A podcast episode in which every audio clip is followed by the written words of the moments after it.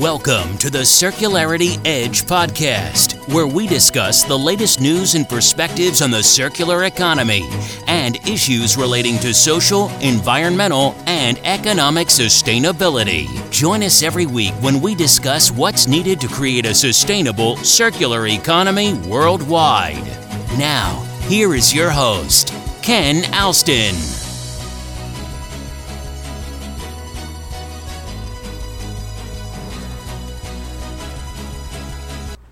Hello and welcome to the Circularity Edge podcast. My name is Ken Alston and I've been working in and consulting to businesses on economic, environmental, and social sustainability for over 30 years. For the past 19 years, I've been teaching and implementing the design principles of what we now call the circular economy. Today, I'll be talking about the origins of sustainable development, the Industrial Revolution, and how we ended up being so unsustainable and we'll begin to explore what the circular economy is and why it's now a topic that's getting a lot of attention worldwide.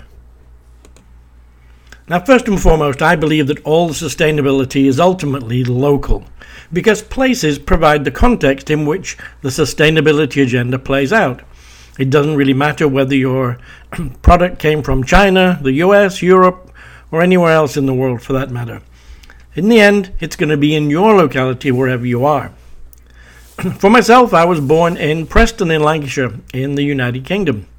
And although most of you may never have heard of this place, it's actually pretty famous in the history of the Industrial Revolution because way back, more than 200 years before I was born, uh, Sir Richard Arkwright invented the spinning or the water frame back in 1775. Now, this was important because it was the first time that we went from hand spinning of cotton to the me- mechanized spinning with using the uh, water wheel as the energy source to be able to mechanize this long held traditional craft. And then, when we invented the steam engine, we added power and more mechanization, and suddenly the Industrial Revolution was off and running, and it's never stopped ever since. Back in 1987, the report, Our Common Future, from the World Commission on Environment and Development, was published. And it was in this report that the phrase sustainable development was first coined. And this is defined as development that meets the needs of today without compromising the ability of future generations to meet their needs. Now, this is an, a good idea, a nice idea, and it's one that we've bought into all over the world. But the problem with this definition is it doesn't tell you anything about how you're meant to go about doing it. And so, for the last 32 years, we've been working our way towards what we now have as 17 Sustainable Development Goals that have been picked up by countries all over the world. But this has taken us 32 years just to get to these goal areas. We are painfully slow, and our idea of what sustainability is and how to get there is oversimplistic. Back in 1992, we had the first Rio Earth Summit, and at that time, the Swiss industrialist Stephan Schmidheiny published a book on behalf of the business community called Changing Course. And it was in this seminal book that the idea of eco efficiency was introduced. Now, eco efficiency is all about doing more with less stuff. It's minimizing, avoiding, and reducing the bad environmental footprint. Now, these are all good things to do, but in and of themselves, they are not leading to us being good. Frankly, they're simply leading us to being to us being less bad. And this is the main strategy that businesses have been following for the last 27 years. And the reality of what's driving this doing more with less agenda is simply cost savings. When you use less materials, it costs you less, and therefore your expenses are less, and your profitability is increased.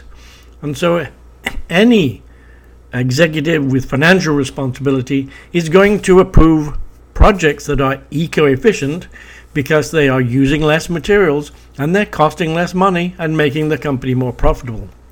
And so, for 27 years, businesses have got by by having an environmental agenda that's really an economic agenda that's being uh, dressed up as an environmental agenda. It's okay, it's allowable, it's the right thing to do, but it's only part of the story. So, what have we ended up with at the end of this couple of hundred years of the Industrial Revolution? Well, we've ended up with an economic model which is unsustainable and it's linear.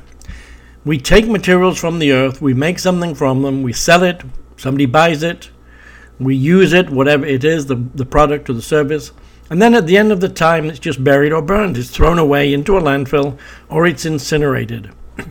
and as we've gone through the various stages of the Industrial Revolution, uh, Revolution, we've gone from powering with wood and then coal and now oil and gas. And of course, the result is the massive increase in global warming because of the carbon dioxide that's building up in the atmosphere. And not only do we have this um, global environmental problem with global warming, but we also have an enormous waste generation problem. Everywhere I go, all around the world, there are mountains and mountains of waste that are having to be managed by the local community because of the commerce that's going on and the products that are being bought and sold and the packaging that's being used and everything that's ending up just being thrown away. And it doesn't matter whether your product lasts five seconds, five minutes, five weeks, five months, or five years, or 55 years. At the end of the time that it's useful, it gets thrown away. And then we have to go back to the earth and start all over again, put in more energy, use more materials, and we can't keep doing this with the size of population growing as it has to its current over 7 billion and on its way to 9 billion. It simply will not work. And now that everyone has access to the internet and can see what a developed Western style um, uh, economic life looks like, everyone wants to aspire to at least to be a middle class person. And if we all do that with the level of intensity of materials and energy that's being used, certainly in the US, then we just won't be able to keep this up for very long. Now, when you look at things energetically, we're actually operating as if we're more than 200 billion people. Because if we only wanted to exist, then our bodies are actually very, very efficient from an energy perspective, and the natural human energy requirement is only about 100 watts a day. But the average of energy that we need per person across the world is about 3,000 watts. That's 30 times more than that 7.9 billion population I spoke about, which gets us to that figure of why we're operating as if we were actually more than 200 billion. And it's even worse than that because in the USA we're even more profligate with the use of energy and we're needing 11,000 watts in the USA. So another three times more than on average everyone else in the world is using. This is simply unsustainable. Now, I've visited islands in the Caribbean where their landfills are overflowing, and li- literally the garbage is rolling over the edge of the cliffs and going into the sea. This is not a good image if you're an island that's requiring tourism to sustain your livelihoods on the island.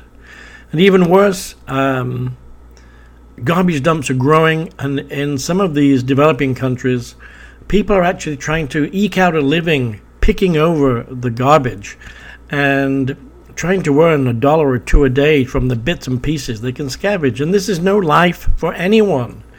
And just three years ago in Guatemala City, the largest garbage dump there collapsed, leaving four people dead and 24 people missing, simply because they're trying to eke out a living right at the, what we call the bottom of the pyramid. And this is not the way things should be, and we need to devise a much better way of operating the global economy.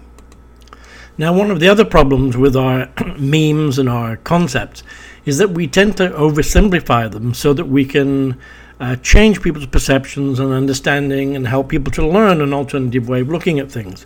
And this is okay because it's a place to start. But unfortunately, more often than not, we don't go any deeper and we don't really probe into the complexity, which is where we have to go if we're really going to fix things. Let me just give you an example. For example, when we talk about sustainabilities, often you'll hear people talk about the three E's economy, environment, and equity. Or someone might say people, planet, profit as another way of looking at the main elements. And this is okay, it gets you onto the first rung of learning to think that there's more about uh, the world to, con- to consider than just profitability. We've got to think about people, we've got to think about the planet as well. But just staying there with those three little elements isn't enough. And when even when we talk about this idea of the linear economy, we talk about take, make, waste. Well, that's okay because it gets you into the idea that we have a linear flow. But in reality, it's way more complicated. Let me give you an example. A few weeks ago, I was watching the Wimbledon tennis, and it reminded me of a study that was done at the University of Warwick in the UK uh, a few years ago. And they were plotting the journey of the creation, the making of a tennis ball that went to Wimbledon. Now, 70 years ago, this would have actually been made completely in the UK. Materials would have been either locally sourced or imported into the UK, and then it was made locally. Today, with globalization, that tennis ball has 14 different um, elements of travel going on back and forth from one country to another, to another, to another, to another. And overall, to make that tennis ball and to get it to Wimbledon in London, there is a 50,070 mile journey required. So even something as simple as a tennis ball is a very complicated, multilinear um, event, not just a simple take, make, waste. And if you think then of expanding that from a simple tennis ball to literally everything else that we make and use in the world, you can see how complex and how convoluted all of these journeys are, are as we uh, operate this global economy today. So, the bottom line is we need to move away from this linear economy. We need a new paradigm, we need a new operating system, we need a new uh, business mechanism, and this is what we call the circular economy. Now, there is no single globally recognized definition of what the circular economy is. For example, a study a couple of years ago in Europe um, where a researcher uh, contacted 114 different practitioners in the circular economy came up with 114 different definitions. And about a year ago, the World Business Council for Sustainable Development came up with a survey of its members and the only thing that everyone agreed on unanimously was that it had something to do with materials. Some people thought it also needed energy considerations, others water, but none unanimously included all three. For myself, I would include all three, and I would say there are six critical elements of the circular economy materials for sure, energy for sure, because you can't do anything without moving it around and without inputting energy. Water is vi- vital for life, and clean water is a human right, so we must keep the water clean. And I would add sustainability to the mix because a circular economy isn't automatically sustainable. You can certainly cycle things that were made from the wrong materials, you can cycle them in the wrong way, and you can do it in an unsustainable way. And so we need to have a sustainable circular economy. And we also need to move into thinking about positive end results and beneficial end results. Because so far, almost everything everybody talks about and works on is just reducing the negative footprint. When, when you hear anybody talking about an environmental footprint, you, they'll be talking, I guarantee it, about a negative footprint. We always assume the footprint is negative, but it doesn't have to be so. It can be positive. We can do things in a way that the world gets better because you're doing whatever that activity is. So we've actually been missing 50% of the agenda by only focusing on the less bad, the reductionist, uh, doing less harm part. So for me, a sustainable circular economy is one that's intentionally designed to create positive benefits. It's designed to create and sustain a restorative, regenerative, and resilient outcome with positive beneficial results for everyone. It creates economic, environmental, and social abundance from the land and the surrounding ocean, shared equitably for the benefit of all species. And it accomplishes this while safely cycling materials perpetually as technical and biological nutrients, powered by clean renewable energy, valuing clean water, and celebrating diversity. In a future podcast, we'll go into more details about this definition and we'll include more information about six primary circular business models. For now, this is Ken Alston signing off from the Circularity Edge podcast. You've been listening to the Circularity Edge podcast. Be sure to subscribe on iTunes or Google Play to get new, fresh weekly episodes. For more, please follow us on Instagram, Twitter, and Facebook, or visit our website at www.kenalston.com. Until next time, buy circular.